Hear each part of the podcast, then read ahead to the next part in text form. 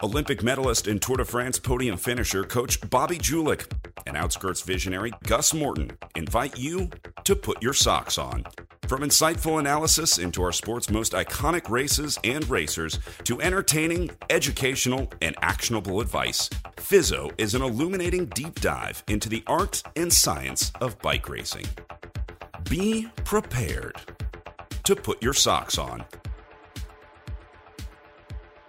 Hello, and welcome to another episode of Put Your Socks On. My name is Bobby Julich, and as always, my trusted co-host Gus Morton. How you doing today, Gus? Bobby, I'm really, really well as always. How could you complain with a stage like that? Good one. It was a good one. Uh, love seeing Toms go up the road, put the smack down. Um, very, very interesting stage today. Yeah, first of uh, first of two days in the Vosges Mountains. Um, before we get into the the details, let me just give you a little the land. 175 k's. Uh, it was from a town called Saint de Vosges to Colmar. Uh, it was the first time it started in Saint de Vosges, uh, FYI. And uh, that city is also what is known as a three star floral city. So mediocre on the botanicals. Uh, went through beautiful national park. It was undulating all day, um, crossing over to Colmar, which, uh, FYI, four star floral city, so slightly more uh, fragrant. Uh, Heinrich Haussler won the stage here in 2009, which was uh, a rainy day. I remember that stage well, actually. Um, it was kind of hilly stage, and, and prior to that, he hadn't really won. He'd kind of been more of a sprinter, more of a small group sprinter. So it was it was pretty epic to see that. Um, the finish today, pretty straight run in. There was a, a, roundabout about 400 meters out, but apart from that, yeah, pretty straight, pretty straight shot into the finish there. Uh, anything to add, Bobby? Well, I heard it's a little manufacturing region for sauerkraut, and one of my vices is hot dogs, and I love putting sauerkraut on hot dogs or, you know, the little bratwurst that they have. Um, big major major fan of that, as well as pretzels. But that Alsace region is probably the most has the most recreational cyclists in all of France. I've heard that from quite a few people because the roads are so good and so on and so There's forth. There's a lot of mountain biking there too. like 400 k's of mountain bike trails. Really, really. Yeah. And and Alsace is one of the few regions where the grape variety in the wine is permitted to be on the bottle. I think that's that's pretty pretty cool. And most of the wine produced in that area is the age-worthy whites. And you know that's age-worthy is everything with with white wine, right? But the Riesling is always pretty much always dry but Pinot Gris, which is made from the richer style Pinot Grigio, which is the same grape over in Italy, that can be either either dry or sweet. So yeah, gotcha. I mean, you know, cyclists love wine, cyclists love coffee, cyclists love riding their bikes, and that seems to be a pretty amazing area. And you know, evidently it's quite fragrant. But when you say category three or three star, four star fragrant city, like is five star the the biggest? Uh, yeah, I've got no idea. I just noted that, and I was like, that's a very odd rating for a city to have. So I thought I'd throw it in there. If there's any listeners out there who know, I'm presuming it's five stars, but they should get in touch with us and, and tell us what the, that's all about. Um, because, yeah, I've got absolutely no idea. Bobby, you uh, lost one place in the general classification here when the tour finished in 2001, I believe. Oh yeah, I remember that day quite well. I remember that day quite well. We started off with Stuart O'Grady in the yellow jersey. We had just won the team time trial. Um, the the stage itself, I kind of thought that I would take over because I didn't think that Stuart would, um, you know, survive those climbs there at the end going into Colmar. So I was I was on point. I think I even took a bonus sprint here and there and moved myself into the virtual maillot jaune or yellow jersey. Uh, but then with the last climb, Jalabert attacked, and I tried to go after him. And at the same time, my teammate and best friend Jens Voigt went as well. So it was kind of that hesitation. And to be honest, Jens was stronger than me, but he went on, finished I think second or third on the stage. Jalabert won the stage, and he wound up taking the yellow jersey instead of myself. So I was a little bit disappointed, but at the same time, kept the yellow jersey in the team, kept it with my roommate and best friend.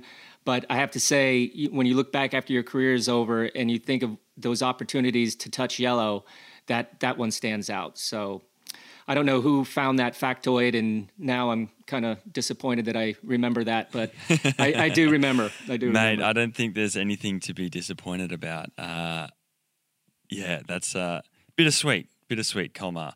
Let's um, before we get into the details of uh, of today's race, let's um, let's let's let's get the road ID tour trivia. Yeah, here we go again. Tour trivia. To play, head on over to roadid.com slash TDF. And today's question, and hopefully I know this one because I kind of speak French. The nickname for the Tour de France, Le Grand Boucle, translates to what? Go to roadid.com slash TDF to answer this question and score a chance to win today's daily prize, which is a Thule T2 Pro XT bike rack.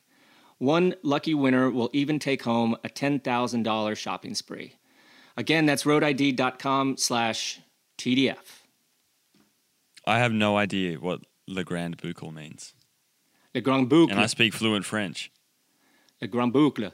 But honestly, if my daughter was here and heard me pronounce that, she'd probably say, "Dad, you're all cringy. You can't even speak French." But I've heard that my accent is is is is quite a la American. Yeah, yeah. I always get a bit cringy when when you try and like you're in a foreign country and you try and speak the language, or you can speak, you try and speak the language, and you're just like, this doesn't sound right coming out of my mouth. Um, let's the start of today's stage. It was on from the gun. It was a, a, a medium hilly day and an odd day because it fell. Uh, whilst there was a couple of you know sort of semi mountains in there, it falls before the first mountaintop finish. So um, it was never really going to to be a big kind of general classification day, but we knew it was going to be an aggressive day. Talk me through it, Bobby. Yeah, there was no messing around from kilometer zero today. Uh, they just didn't let three guys roll off the front like they did yesterday. It was, as they say in French, a la pedale, which basically means with the pedal. There was no tactics. It was the strongest, most persistent guys that got into that group. Uh, we had Toms Skujins, uh, Clark from Education First, Mads Würtz from Katusha Alpecin and Tim Wellens. And yeah, Tim, he uh, he had this circled. He was ready to go, and he actually already has a polka dot bike. So his mechanics worked overtime to get him that bike, but he looked pretty baller out there today with the whole kit, including the bike. You know, this early in the tour to already have a polka dot bike is is quite impressive. Um, so yeah, I mean, that group got off strong group that was kind of what we predicted, but maybe it was almost too strong because yeah, those guys are are strong riders, and you never they know what's going to no happen. leeway. They they they never really had over what two two and a half minutes the whole time. Yeah, exactly. You know, Bora committed very very early to making sure that that that didn't get out too far. Um, came into the the first KOM and and Wellens took that. Then uh, Clark took the the sprint which was um, yeah, I mean he attacked, so it was a little bit like he kind of went yeah, for it. Yeah, like you said yesterday, it was like, hmm, I wonder wonder what that's all about. Yeah. Uh, Viviani notably beat Sagan for fourth place, but you could tell that that sprint wasn't full gas on Sagan's behalf. Per- perhaps he was saving himself a little bit for the finish. Uh, yeah, well, he, had, well, he had bigger fish to fry. Yeah, yeah. Wellens took the second KOM and then with 38k to go, we had Mads was was dropped from the breakaway, so they only had three guys up there, and that's where Toms Skujins just decided to drop the hammer, didn't he? Um, yeah, classic Tom's move, right? He's done that a couple of times in uh, in various races and to to to good effect. So man, yeah, he went for it. I was surprised. Like he he shelled those guys just straight up, rode them off the wheel. Yeah, in the first couple of days of the tour, he had a stomach problem, so we saw him just swinging on the back. So wow, what a recovery! Um, yeah, really, I didn't know that. Yeah, you know that's the thing. When you're sick, you're sick, but when you have a uh-huh. bad stomach, you can hopefully recover with with proper ingestion of food and rehydration and stuff like that. So Tom's one wins the KOM number three, and then it seemed like Sunweb really took control of the race right there over that that last climb and you know brought brought Toms back. You know those guys immediately shelled off the back, and then again the guy that we keep mentioning that has to be popping up on the radar everywhere is that Meurisse cat. Meurisse Yeah. from from Wanty-Gobert. He wins the, the the KOM number four, and again putting himself out there saying, "Hey, I'm not just here Yeah, to he's- to make up the numbers. I'm I'm part of the part of the real peloton here." Yeah, I'm looking forward to seeing how he goes in some of those uh, some of those medium mountain days uh, coming up. He's uh, he's on, he's on. So it's good. It's good to see, uh, and, and and like he's chasing it as well. You know, he was up there for that one point um, on the second last climb as well. So good to see he's keen for it. It'll be interesting to see how he goes. Yep, points mean prizes is in the Tour de France, evidently, and and he's on top of it. Then leading into the downhill, into the sprint. Luckily, we had a nice clean sprint again, and man, it looked like from three, four hundred meters out, like you could just tell who was going to win. And when Sagan when Sagan launched, that was that was the Sagan that we haven't seen so far with that explosivity. You know, good lead And- outs from all over, but man, when he stepped out, it was you know took two or three meters right away, and he held it on to the finish. So great win by Peter Sagan. The whole team, obviously from kilometer zero, knew had confidence in him, rode quite well to to make sure that that, that gap didn't get out too big, because there's nothing like letting that breakaway go to the finish and then winning the sprint for second or third. And they Yeah, made sure exactly. they, they made sure it all came back today. So good for them. Yeah, no, he uh, he showed his class as a bike rider. Everyone else was was was struggling in that finish there. Um, so man, Sagan, another stage win, and uh, if Viviani wants to wants to take that green jersey, uh, he's going to have to, you know, punch out a couple of stage wins on the remaining flat stages in the next week or so. Because uh, if if Sagan keeps riding like he is, he'll you know he'll just do what he always does and, and, and get over those high mountains and score those points. And that's how he What does it happened any- year after year. Year after year, he does the same thing. Like he doesn't have to win all the stages, but he's always on the podium, always, you know, hoovering up those points. But then when it comes to a stage like today, when the pure sprinters are out of it, he's still strong enough to to, to make it. But for me, the the standout performance today was from from Toms. Toms Yeah, is a great. Toms is a great guy. You know, coming back from that little stomach bug in the beginning you know, being an ex Hincapie development rider, I've kind of paid attention to him for for a while now. You know, being such close friends with George, and one of the things I learned from about him early on when I first moved down here to Greenville was, do you know how he learned how to speak English? No, I tell you, maybe it's that generation, but he learned how to speak English by watching The Simpsons. Oh car- man, I love hearing that because my parents always said this show is going to make you dumb. You're not allowed to watch it. And yet, now Toms can speak two languages. How many languages do I speak? One. There you go, mum and dad. Yep, cartoons must be the the answer. You know, throw all out all that Rosetta Stone stuff and just watch cartoons. You're you'll learn the the language perfectly. But Toms is a huge fan, uh, fan favorite over here in the U.S. So just great to see him representing. Yeah, it was indeed. It was indeed. Apart from that, little else happened, did it? In in terms of the GC battle, like Martin had a mechanical, but uh, but nothing major. I do want to point out one thing before we move on to uh, to our super fan who I know is waiting. But uh, Edvald Boasson Hagen, man, like the mechanical, he chased that whole climb, and and just the cameras were just with him as he was fighting to get back, and he got back. Uh, evidently, completely cooked, but uh, valiant effort nonetheless. Quite valiant, quite valiant. But I tell you one thing: there's nothing worse than when you're suffering is that camera bike just staying on you the entire time. Like, you know, he didn't get dropped. He, you know, had had an issue before and was chasing back on.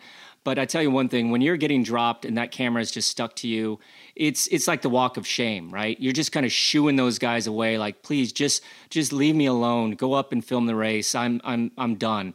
But they do Yeah. seem to they they did seem to be quite interested. The the TV cameras today, staying with Eddie B, and um, Yeah.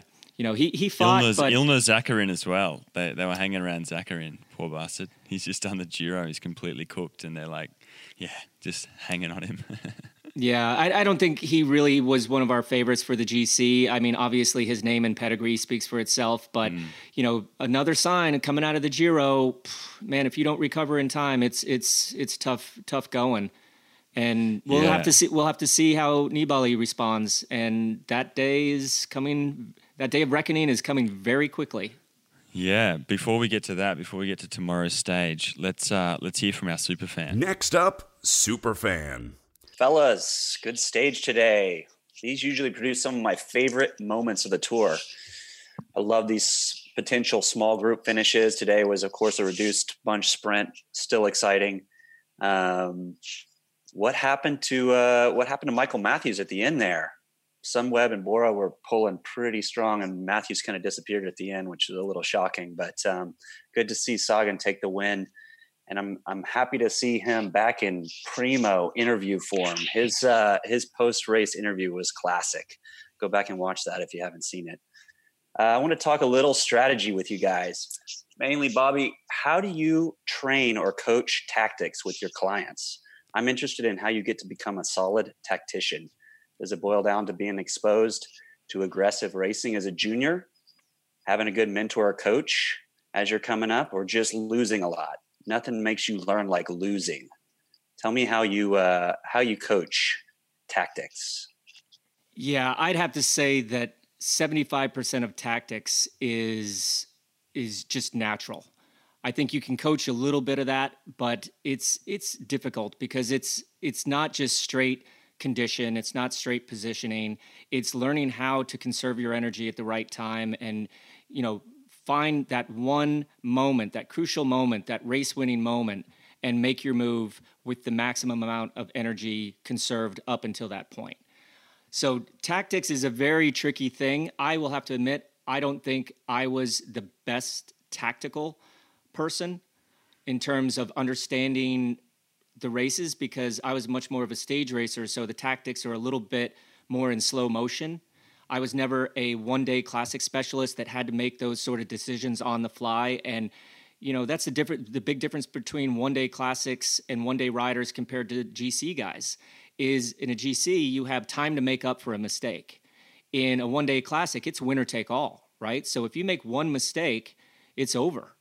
So I don't really know how much you can coach. I think a lot of that comes from the experience that you have, the races that you do, when you started, who were your early influencers. And one of the biggest things that I think can help people is actually just watching and rewatching videos. We had on quite a few teams that I was on in the past, we actually kind of gave guys a a project, and that was to study the race from the year before, study other races, kind of sit there with your buddies or your teammates, and kind of talk about you know how how the race was won and what you would do in those situations. But it comes down to that split second that you either have that ability or you don't. And there's there's very few guys that I believe have every single thing, you know, totally drawn up before they get there. A lot of it is just on the fly, it's instinct, and you can't coach instinct, in my opinion. So that's interesting because I, I, always kind of wondered that if you guys went back and watched film, um, you know, in all, almost all professional sports, especially baseball, basketball, football, American rules football. There's so much film that gets watched and analyzed, and and it's the, it seems like the nuances in cycling are so fine that you know you almost have to be in that small group feeling the mo- the moment to kind of like make decisions and and and that's where the tactics really really come into play. You know how much is being tossed into these riders ears over the radio while they're you know in a small group? I mean how much real kind of tactics can you feed through the radio to these guys? Super fan. Well you got to remember the radios is definitely a very important part of this whole scenario right and it's it's a rule that I actually really like is that in younger races, under 23 races, junior races, that radios are not allowed because you're you, you want these kids to make some mistakes. You want them to learn from this stuff. You don't want to be spoon feeding this stuff to them right out of the junior ranks. And you know, once you get into you know the big world tour level, okay, I get it, but up to that point, it's it's like having your training wheels on. right? You have to you have to learn, and then once you you know get a little bit more comfortable, then you take those training wheels off, and then you get some help from others. But this day and age, at this level, yes, we talked about it yesterday with the director sportifs. They're giving a lot of information, and yeah, that does kind of numb out some riders, and they say, oh. You know the what what came over the radio is what I need to listen to, not really listen to my instincts. And that's where the whole battle or controversy between allowing or disallowing race radios kind of come to the forefront. Do we want to watch people making their, you know, following their instinct and making that on the fly decision? Or do we also always want to watch guys that are being told what to do? But I think at that level, that a guy that like Philippe Gilbert will override what the instructions are over the radio if he feels that it's the right time. Because remember, these guys are watching the race live on TV on their iPad, maybe with a little three or four second delay, or hearing things that come over the race radio, which is is not always spot on correct. So I think these these the best tacticians and the best riders actually make their own tactic as it comes and then that is readjusted by the DS once he really sees the situation. Yeah, and we uh, we're going to actually uh, hear from from Philippe Gilbert uh, a little later in the show. We uh, we managed to sit down with him and and talk tactics. Um, a true master of, of the game. Thank you very much, superfan. Let's uh, with that, let's move on to the to the theme and let's let's let's talk tactics. I that's how I, um, when I first started racing a bike at nine years of age, that was like everything my coach, um, that was how he coached me. It wasn't, it was just like, it was all about being cagey, about uh, trying to, yeah, be tactical, you know? It was like, how could you soft pedal? How could you, you know, um, miss a turn, whatever, and, and, and, and kind of be effective at the finish? Basically, like doing as little work as possible to get to the end of the race. Um, the way he described bike racing to me was uh, was a chess match with a hundred different players, which I think I've said to you guys before. How did you like? What was your intro to tactics, or like you know, was it was it early on or? Oh, absolutely! I got a good one for this. This a good story for this one. So my first ever bike race was the kind of prelude to the Red Zinger Mini Classic in 1985, mm-hmm. and it was a training race, right? And I had no idea about bike racing. I just started riding my bike. My dad said, okay, if you're going to do this race, you should go and do these training races. And I got to the first one, and it was like a three day race in, in Boulder. And we're going, we, we start, I think it was a, like a criterium, and I'm just on the front riding, and no one's coming around me. So for the whole race, I'm sitting there like, man, I'm really good at this sport. but then then in the last lap and especially the last couple hundred meters, like three or four guys sprint around me. And I just didn't understand what that was. So I got off my bike. Uh, my mom actually took me to that that race, and I got home and I asked. I told my dad the whole story, and he goes, "Oh yeah, Bobby, that's something that you call drafting. And if you're drafting, you save 15 to 20 percent of your energy. So these guys were sucking your wheel and letting you do all the work and then they sprinted around you. So I'm like, oh, I get it. And then the next race, you know, I, I understood that a little bit more. So I started to learn, you know, from my mistakes, I started to learn. I think I got second in that race, and that was the, um, it was a, a, around uh, Den- the, the Denver area. Then we had the Horsetooth stage, and then once we got to the real Red Zinger Mini Classic, I I knew what I was doing by then, and I actually wound up winning a couple stages and, and winning the overall, which I thought was the top of the top as a 13 year old winning the Red Zinger Mini Classic back in 1985, only to learn that that was uncategorized racing and there was a whole other level called licensed racing. So yeah, I I had a very early baptism into tactics, and yeah, I learned from my mistakes, and and luckily was able to have a long career. I uh, I had a similar I had a similar first race. I remember uh, same thing, riding on the front the whole way. Then the guy overtaking me like at the last second and rolling me by you know an inch, and I was like, man, but I was winning the whole way. And then I got it explained to me, and I was like, oh, okay. But uh, I had a coach, I had a really old school coach who's uh, actually I uh, still a very good friend and absolute legend. But one of the best pieces of advice that he gave me, well, I wouldn't say the best pieces of advice, but I'd say the most interesting piece of advice was I was about probably 15. So I'd been working with him for five or six years by this stage, and he said, he pulled me over one day and he sort of said, mate, like, he's like, if it gets heated out there, and he's like, and you feel like you're going to punch someone, he's like, don't punch him on the bike. He's like, take him over to the side of the road. He's like, hop off the bike. He's like, climb down into the ditch so the cameras can't see you. And he's like, take off your shoes. Because if you don't take off your shoes and you swing the first punch, you're going to fall ass over head. So he's like, take off your shoes, then give him a belting. let, like, let, me guess. All the advice. let, let, me guess. This this gentleman was Australian. He was Australian, an Australian yeah. Olympian. You, you guys, uh, you guys like the old fisticuffs, but I don't. Lo- yeah. We shouldn't. I mean, I've never that. had a fight. I'm not. I'm. I'm not endorsing. I never had to use that tactic, but I do distinctly remember him, and I, I just remember looking at him like, what the fuck are you talking about, man? Like it's under 15 state title. Like who am I going to be, you know, beating the shit out of or, or having the shit beat out of me by in this race? Um, but fortunately, I never had to use that. But I'll never, I'll, I still remember it now. Like take your shoes off. Um, how, like the, the, the Tour de France, everyone talks about, you know, like riders don't ride upstairs because they take too much energy and and you know ev- like and, and and the effort on the first day you pay for it on the on the 21st stage and all of this sort of stuff. Like it's it's so it it, it feels like tactics dictate everything when it comes to the Tour de France. And you know you've almost got to be you've got to be thinking about everything.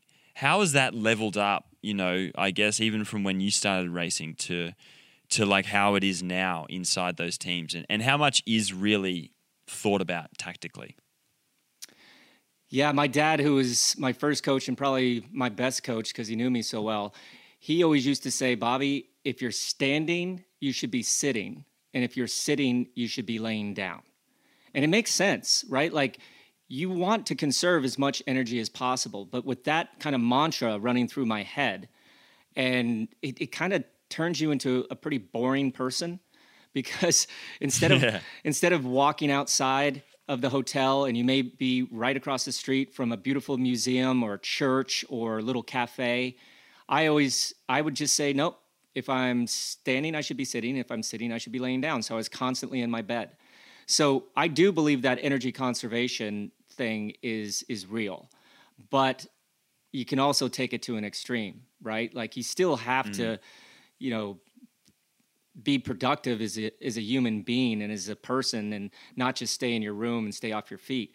But those those efforts add up. And when you're thinking about 3 weeks and the calorie expenditure that you have during that period it's pretty enormous. So you want to you want to cool your jets as as much as possible.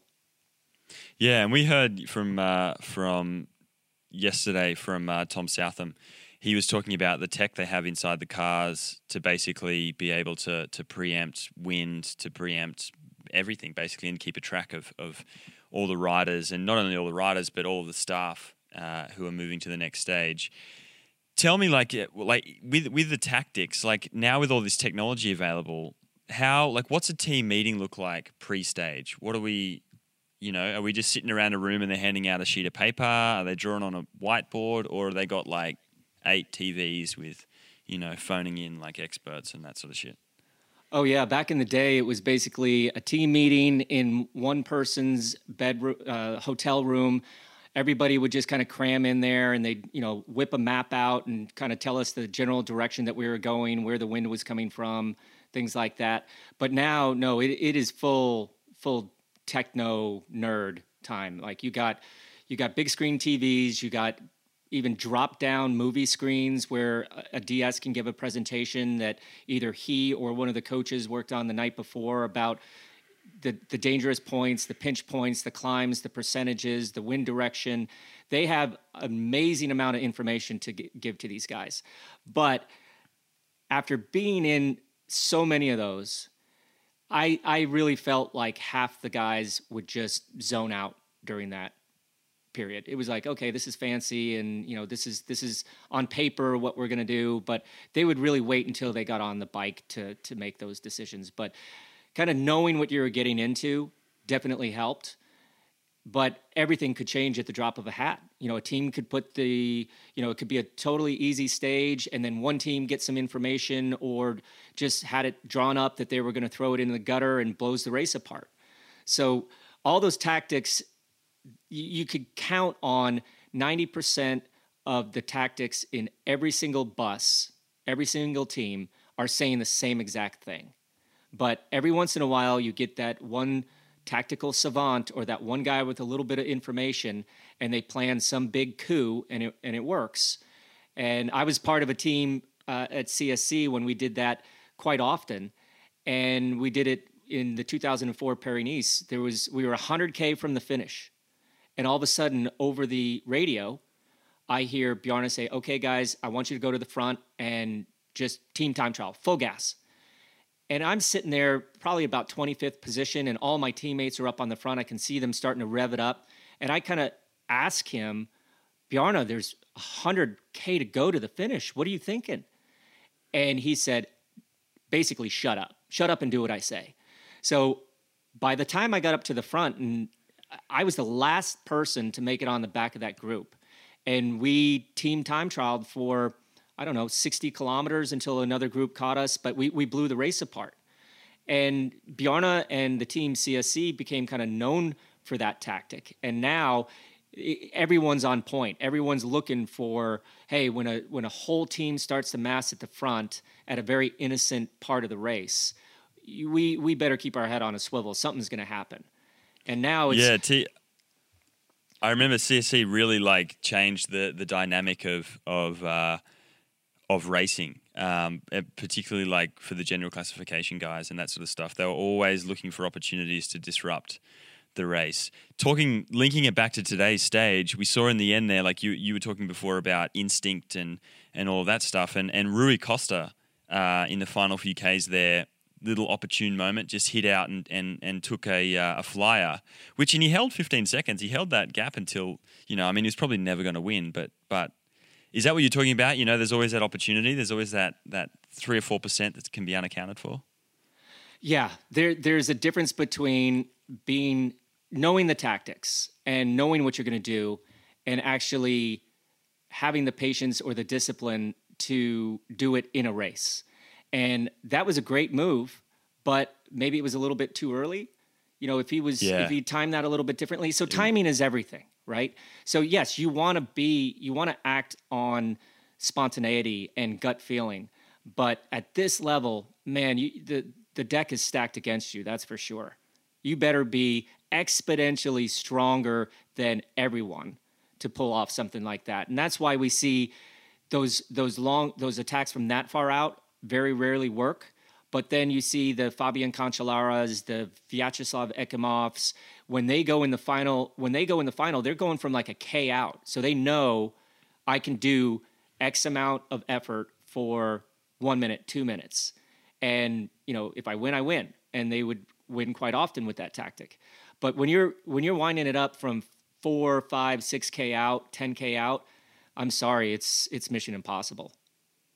Yeah, exactly. And before we move on to to to hearing from uh, from from Phil Gilbert, uh, I just want to ask one last question about tactics. Um, this looking at the tour, where's a good spot? Where do you reckon there could be a sleeper move? Where do you think one of these teams, you know, uh, are going to try and do something to win the overall to to throw Ineos off?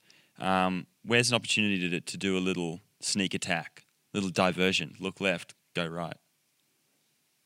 Yeah, we definitely have some stages coming up after tomorrow's stage that offer some opportunities. We're getting into some really windy region, historically windy regions, not uber hard, but at the same time just kind of lumpy, you know, that typical breakaway slash sprinter stage possibility. So man, it could come from anywhere. And that's that's the hardest thing about the tour. You just have to always have your head up the road, always expect the unexpected. But I'm I wouldn't be surprised if we see some major coup attempt after tomorrow before the the time trial on stage 13 So the, yeah, the okay. last the last week of the That's tour, yeah, because the last week of the tour, um, it, you know, it's so hard, and the guys will be so tired. I don't think you could really mass, you know, a whole team attack per se. But coming off the mountain stage, when you know maybe most of the team is in the gruppetto and saving a little bit energy before that time trial, there's probably some opportunities between between then and the time trial. Interesting. Nice one, Bobby. There you go, guys. Uh, Bobby blows the lid off it. Sneak attack between here and stage 13. Keep your eyes peeled and we'll see if that one pays off. Coming up now, we have an interview with the absolute cycling master. Welcome, Phil. Thank Welcome. you. Welcome. How are you doing? Good, and you? Are you out on your balcony right now, Phil? Yeah, on the terrace. nice. Give it. Give us a view. Switch the camera around. Just show these guys where you're at. Yeah, not bad. Oh, dude, looks nice. nice. Now. I miss it so much, Phil. I miss it so much. Yeah, yeah, same, same. Is that where you were based when you were in Europe, Bobby? Uh, I was in Nice with the, nice. the rest of the, the poor people, you know. Um, the the monogas and, and like I said, uh, Philippe is up there on the rocks, so that's another another level. Exactly. Stunning. So, uh, so Phil, how we're gonna do this is uh, my co-host Gus Morton is gonna just introduce you. Then we're okay. just gonna kind of talk a little bit. Today's theme is tactics, and that's the thing that I've always respected about you is that even when you weren't on the best form, tactically you could still win races. So, kind of wanted to kind of wanted to mention a little bit about that. You know, who taught you to race? Um, how you've had to change your tactics from when you were a neo pro at Française des Jeux mm-hmm. compared to compared to now. And then at the end, I want to ask you a question about your bike shop. So that's that would be the place where you could tell us, you yep. know, your your website and uh, address, anything that you want to say about that. So, right. um, yeah, we'll keep this quick, and yeah. um, you just, just how many people are listening? Hello, darkness, my old friend. So uh, right now we have what six people that are involved with the production, and then yeah. uh, I I don't know the the worldwide you know the the people that are listening, but I've come to talk with you again. And today we are talking tactics with a special guest, a true cycling great, winner of almost all of cycling's biggest one day races, most recently Paris Roubaix, and a guy that Bobby uh, regards as a tactical savant.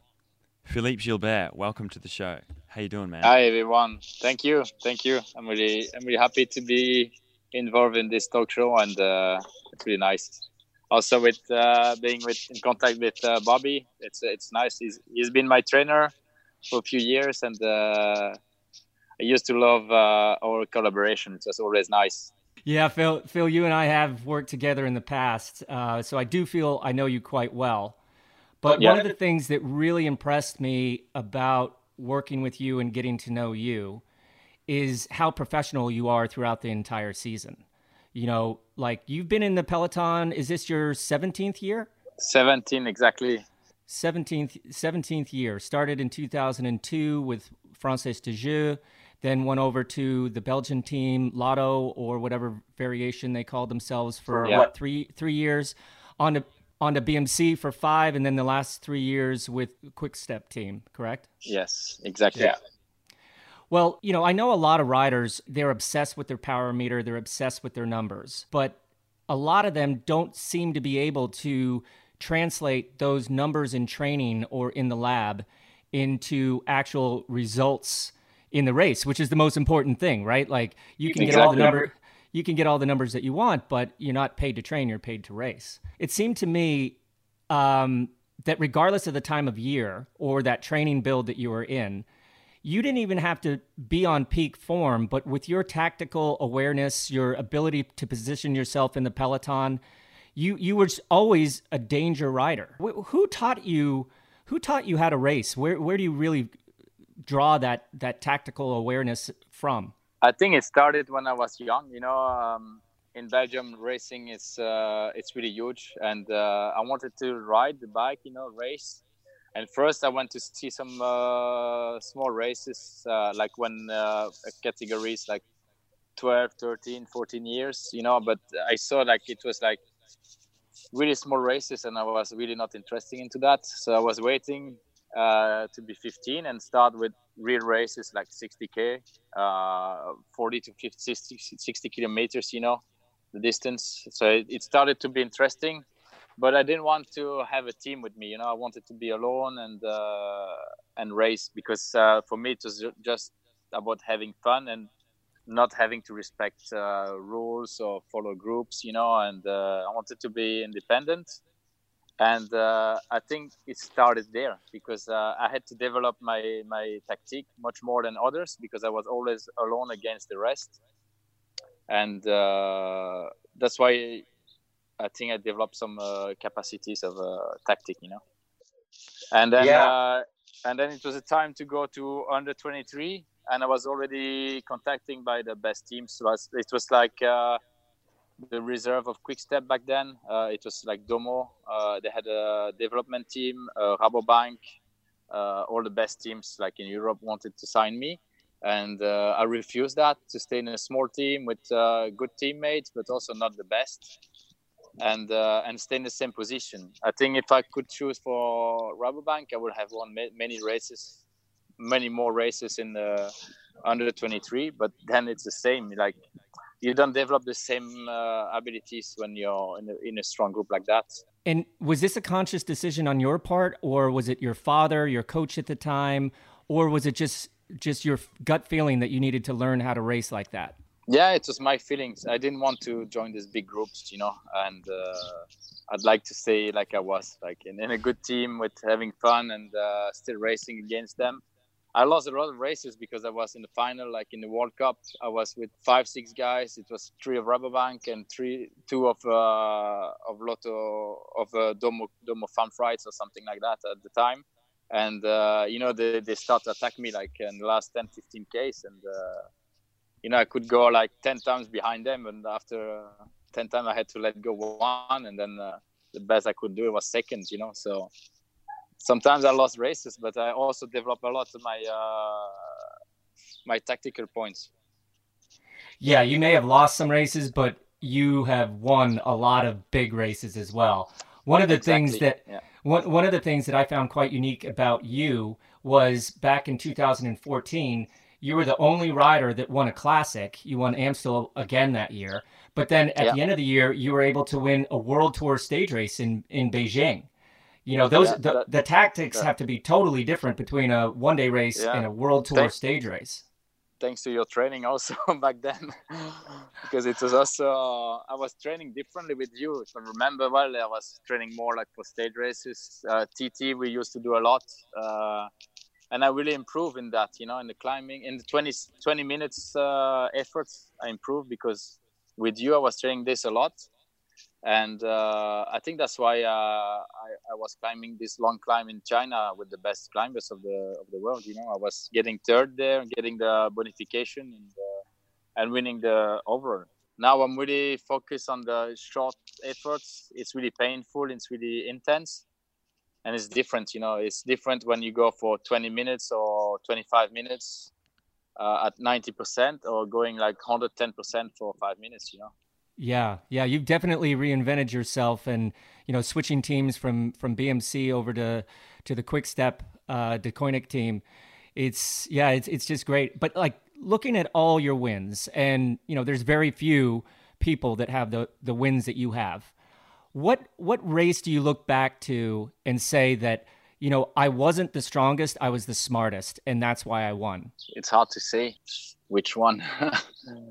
it's not easy to answer that one. I don't know.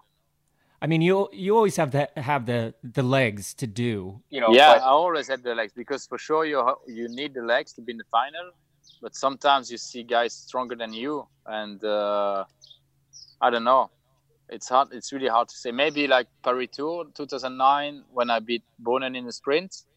I'm sure he was stronger than me, but uh, I think it started already the day before when I, I decided to go for 54. You know, a big chainring, and uh, because I knew it was tailwind, and uh, and then I knew that I could do a, a long sprint and being able to always speed up with this gear. You know, so I think that I I, I went that race with this decision because I had a bigger gear than him, and uh, and I started the sprint at 300, and he stayed there like uh, the closest he came is five meters from me uh, on the line. You know.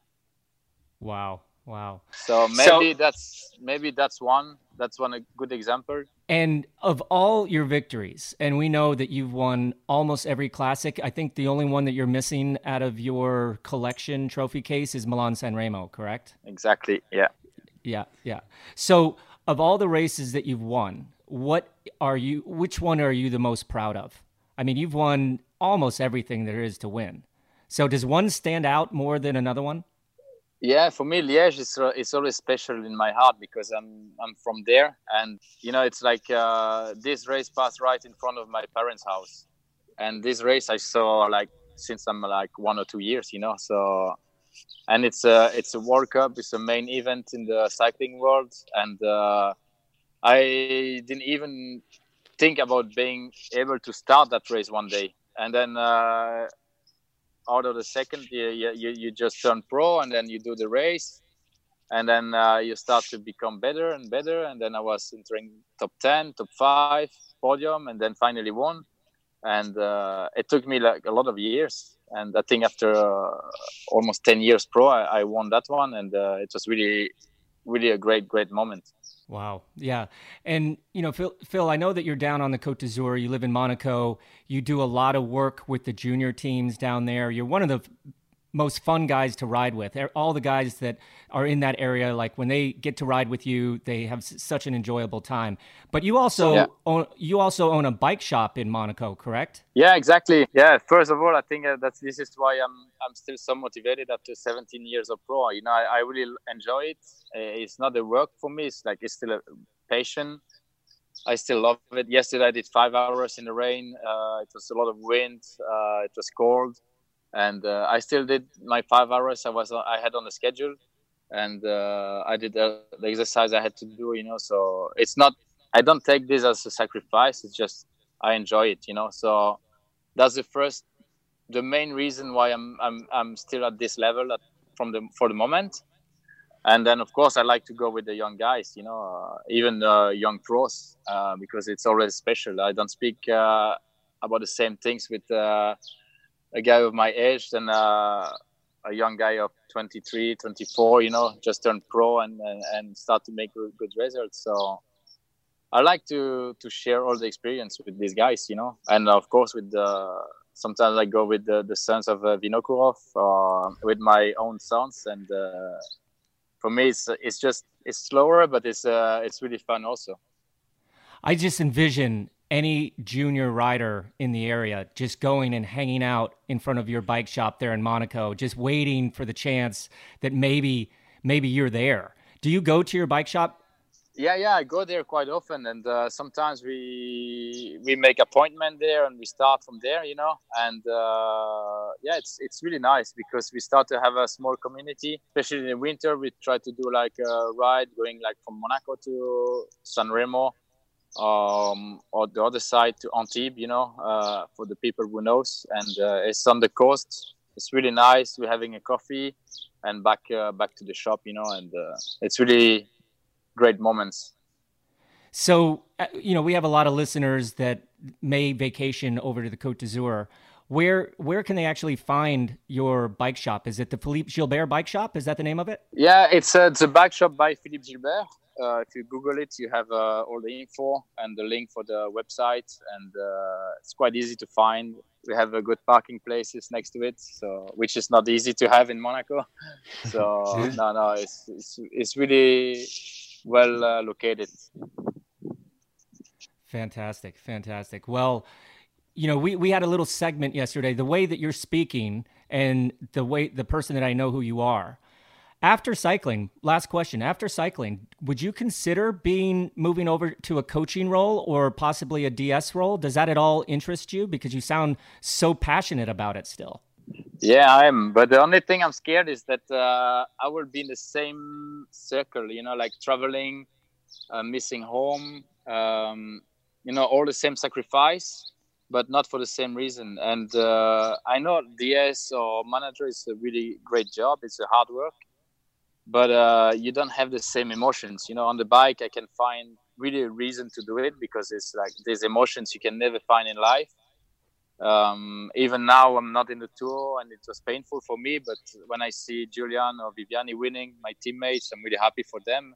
And I know, I know the moments they're living now. It's like they're like on an other planet. You know, when you win two stages like this, you have the yellow jersey.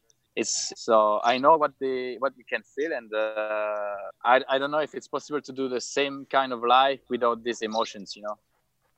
Yeah. Well, at the very least, Philippe, thank you so much for coming on the show. Keep playing it forward with that that new younger generation. Let them learn from you because Yeah. there's not there's not many nicer guys that are willing to take their time to to to talk to neo professionals, young professionals, and especially juniors. So thank you so much for for doing what you do and and, and we being also around. organized uh, we also organized a classic it's like a classic philippe gilbert in belgium. It's uh, on the 18th of august and uh, it's one of the nicest in belgium because it's uh, finished on la redoute you know and uh, it's really nice for them. Uh, they do they climb two times la redoute and uh, first time when they're at the top it's like a really short lap and 5k later they're climbing for the final finish you know so it's really intense for them. And uh, my parents started organizing this like 37 years ago. And uh, until now i think it's quite unique. All the winners they are they turn pro after. So 100% of the winners were turning pro. So it's always nice when when i every time when i can be there i tell the guys you know you want to three four years you will be pro and uh, like this like the others Wow. so That's awesome, i'm also man. proud That's of that organization yeah yeah, Yeah, yeah. you should be. really nice so Mate, Well- appreciate your time. Thank you so much. You're Um, welcome. You're really good welcome. stuff and I there, wish yeah. you all the best with the podcast and uh, a lot of success. All right. I love put your socks on. Thanks, man. Appreciate that. okay. um, amazing. Yeah, that was really good. Uh, thank you so much for your time. All right. Thanks, Phil. All the best for the rest of the season, huh? Yeah. Thank you. Bye bye. See you, Bobby. Bye. See you Ciao. guys. Ciao. What a legend. What he sounds like a really good guy. I've never met. I mean, I've never met Phil. Um, I also didn't know you coached him, Bobby. Yeah, I worked with him back uh, when I was at Team BMC in 2014, 2000, uh, 2013. I was there in 2014. Yeah, nice. And that was. Uh, I remember when he when he won the the Tour of Beijing, and, and I was I was anticipating a move to the general classification for him, but uh, didn't pan out. He still went on to go and win about every other race that there is possible to win. Let's talk about tomorrow, the big one, Oh, it's the first big big one. It's a doozy. Tomorrow, it, Mm. tomorrow is that first big GC day in the tour. This is the one that since they released the the course back in December, this was the one that everyone circled. Like, you know what? We need to go into the tour fresh, but we need to be ready for this day. And this is the one that you know. This is time to let the big dogs eat. Someone, someone has to stamp his authority on the race right here and make the statement that says, listen, you guys are going for second place. We often see that real, you know, me- mega effort, mega separation that just basically kind of puts it out of the ballpark and everyone else is racing for, for second, second place. But man, it's just, it's just going to be on from, from the start. The thing Yeah, is, it's it's a beast of a day. Six, seven categorized climbs tomorrow. What do we got? One, two, three, four, five, six, six categorized climbs. Yeah. But Yeah, it's quite interesting because the sprint is very early in the race tomorrow. So you basically have a sprint at 29 kilometers. So I think that Bora will keep the group together so that Sagan can get the max points for that sprint. Um, not to say that people aren't going to try to get away there. But then after that second sprint, you basically go into what is a 30K climb. We have a mm. cat we have a cat 1 at at 45 and a cat 3 at 50, but there's really no descent in between those two. So you're basically climbing for 30 30 kilometers. Then you descend down to the cat 2 at 74 kilometers. That one's, you know, not too long, 5.3 kilometers at 7% ish before starting the, the cat 1 and that's another big one 11, 11 kilometers that's at kilometer 105 and then you kind of go down a little bit you have a cat 3 a Cat 2, and that Cat 2 at 141.5 kilometers, that's the one with the time bonus sprint on it. So I yeah, think, which is an interesting addition. I like that. yeah, I think they're just trying to lighten the race up a little bit, liven it up, get get guys attacking, uh, reward those people that do attack right there. But it it will be on from that point on. There's no doubt about it. Then leading down into Planche de uh, you know, the finishing climb at 7K at basically 9% average. But this year they've added an extra steep unpaved kilometer that has some pitches between 20 and 24% on the dirt. And is that coming at the end? That is at the end. So the last kilometer that's- is unpaved road. So as if that climb wasn't hard enough, they decided, hey, let's make this little goat path up here and go even higher. So Take it to level 11. This this is a big day. Uh, we're And gonna, it's the gonna tour's been here before, right? yeah, yeah. So in 2012, this was where Chris Froome won the stage. In 2014, Nibali won the stage, and in 2017, Aru won. And the interesting fact about that is that everyone who had the yellow jersey after the stage of Planche de la Belleville went on to win in Paris. So that that tells you right there that this is put on your big boy pants. It's ready to roll. It's going to separate the contenders from the pre pre the contenders from the pre- the Pretenders. the pretenders. Yeah, hard word to say. And it's it's it's just going to be on. It's going to be on, and we're going to see a very aggressive controlling of the pace by Ineos, in my opinion. I think definitely they're going to ride like they have the yellow jersey, even though right now they don't, because they do have you know two options: the defending mm-hmm. champion Geraint Thomas, and then Bernal but there's there's always somebody that's gonna show us, you know, give us a little bit of a surprise. I think. So my yeah, pick, I think it. my pick for Yeah, tomorrow, taking all this into account, is Bernal. I think Bernal has been waiting in the wings. He's been like that perfect teammate. He's been on the front. He hasn't taken any gaps. I, I'm going to pick him because with that sort of climb, with that sort of steepness, I just don't know if Geraint is there. And with the the crash that Jakob Fuglsang had, although he looks like he's recovered very well from that, I just think that this could be the, the opportunity for Bernal to really stamp his authority on the race. Yeah, I agree. I think that's a of all the riders, he's certainly been uh, been the one that's um, that's had his face, you know, on the front and around the front most of the time, and hasn't lost any time. More importantly, uh, I'm going with Dan Martin. Ooh, just good one. because, yeah, I think you know, first mountain stage, it's steep. He's punchy as all hell, um, and he's not, he won't be too tired yet. So yeah, I'm going with Dan Martin. Not a bad choice. Not a bad choice. Yeah, he's he's quite explosive on those sort of climbs, and especially being in the f- first week of the tour, a little bit fresher. So Yeah, it'll be exciting. But by by the end of the stage tomorrow, we're going to have a much better idea of the overall contenders for this race. There's no doubt about that. hundred percent guaranteed. Thanks very much, Bobby. Fantastic show. Tomorrow we have obviously the theme mountaintop finishes. Makes sense. Uh, thank you, everybody, for tuning in. Number one cycling podcast. Put your socks on. Uh, you can get us on iTunes, get us on SoundCloud. Go over to uh, www.velonews.com. You'll find us there at VeloNews Voices on Twitter. Tweet at us, get at us. Hell yeah. Thanks, guys. Thanks, everyone. Don't forget to put your socks on. You. Nice one. That felt good.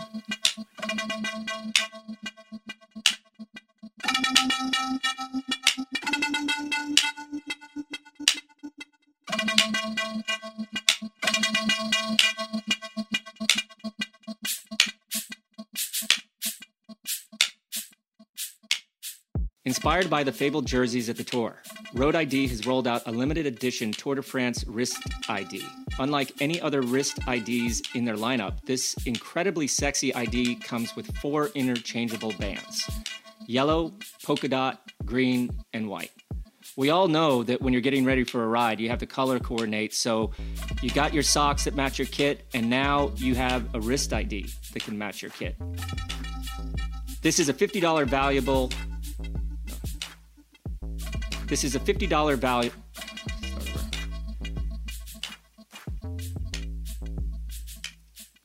This is a $50 value available in limited quantities for only $34.99. Head on over to Road ID slash TDF band to get yours before they run out. Hey, hey, Nice. hey, hey, Gus.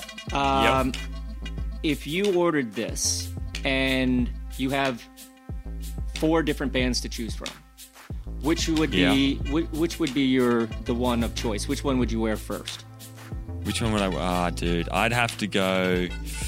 Oh man, I'd have to go polka dot. You know, I don't even. I, I like. There's just something about the polka dots that, uh, you know, get me a bit fired up. Yeah, I you know taking into account you know my sock option, my shoe color, my bike color, I, I'd have to go with the white. I'd probably stay away from the polka dot myself. Oh yeah. Well, I was just getting into the theme. You know, I'm a big themes guy, so you know. I'm gonna get those sent to me. By the way, that is a good deal. Um, so I'm gonna get hooked right up. Thanks, guys. Cool. Okay, should we cut there? Cutting in three, two, one.